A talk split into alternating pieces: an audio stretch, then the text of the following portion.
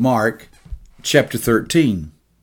Then, as he went out of the temple, one of his disciples said to him, Teacher, see what manner of stones and what buildings are here. And Jesus answered and said to him, Do you see these great buildings? Not one stone shall be left upon another that shall not be thrown down. Now, as he sat on the Mount of Olives opposite the temple, Peter, James, John, and Andrew ask him privately, Tell us, what will these things be? And what will be the sign when all these things will be fulfilled? And Jesus answering them began to say, Take heed that no one deceives you. For many will come in my name, saying, I am he, and will destroy, deceive many. But when you hear of wars and rumors of wars, do not be troubled, for such things must happen, but the end is not yet. For nation will rise against nation, and kingdom against kingdom, and there will be earthquakes in various places, and there will be famines and troubles. These are the beginnings of sorrows. But watch out for yourselves, for they will deliver you up to councils and you will be beaten in the synagogues. You will be brought before rulers and kings for my sake, for a testimony to them. And the gospel must be preached to all the nations. But when they arrest you and deliver you up, do not worry beforehand or premeditate what you will speak. But whatever is given you in that hour, speak that. For it is not you who speak, but the Holy Spirit. Now, brother will betray brother to death, and the father his child, and children will rise up against parents and cause them to be put to death, and you will be hated by all for my name's sake. But he who endures to the end shall be saved.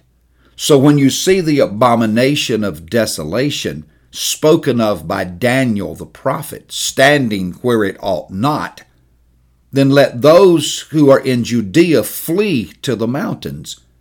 Let him who is on the hilltop not go down into the house, nor enter to take anything out of his house. And let him who is in the field not go back to get his clothes. But woe to those who are pregnant, and to those who are nursing babies in those days. And pray that your flight may not be in winter for in those days there will be tribulation, such as has not been since the beginning of the creation which God created until this time, nor ever shall be. And unless the Lord had shortened those days, no flesh would be saved. But for the elect's sake, whom he chose, he shortened the days. Then if anyone says to you, Look, here is the Christ, or Look, he is there. Do not believe it. For false Christ and false prophets will rise and show signs and wonders to deceive, if possible, even the elect. But take heed. See, I have told you all these things beforehand. But in those days, after that tribulation, the sun will be darkened, and the moon will not give its light the stars of heaven will fall, and the powers in the heavens will be shaken. Then they will see the Son of Man coming in the clouds with great power and glory. And then he will send his angels and gather together his elect from the four winds, from the farthest parts of the earth to the farthest part of heaven. Now learn this parable from the fig tree when its branch has already become tender and puts forth leaves, you know that summer is near.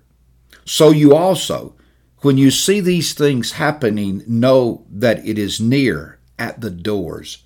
Assuredly, I say to you, this generation will by no means pass away till all these things take place. Heaven and earth will pass away, but my words will by no means pass away. But of that day and hour no one knows, not even the angels in heaven, nor the Son, but only the Father.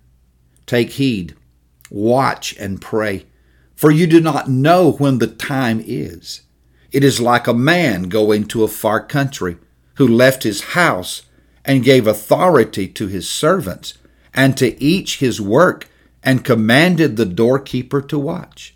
Watch therefore, for you do not know when the master of the house is coming, in the evening, at midnight, at the crowing of the rooster, or in the morning, lest, coming suddenly, he find you sleeping. And what I say to you, I say to all, watch.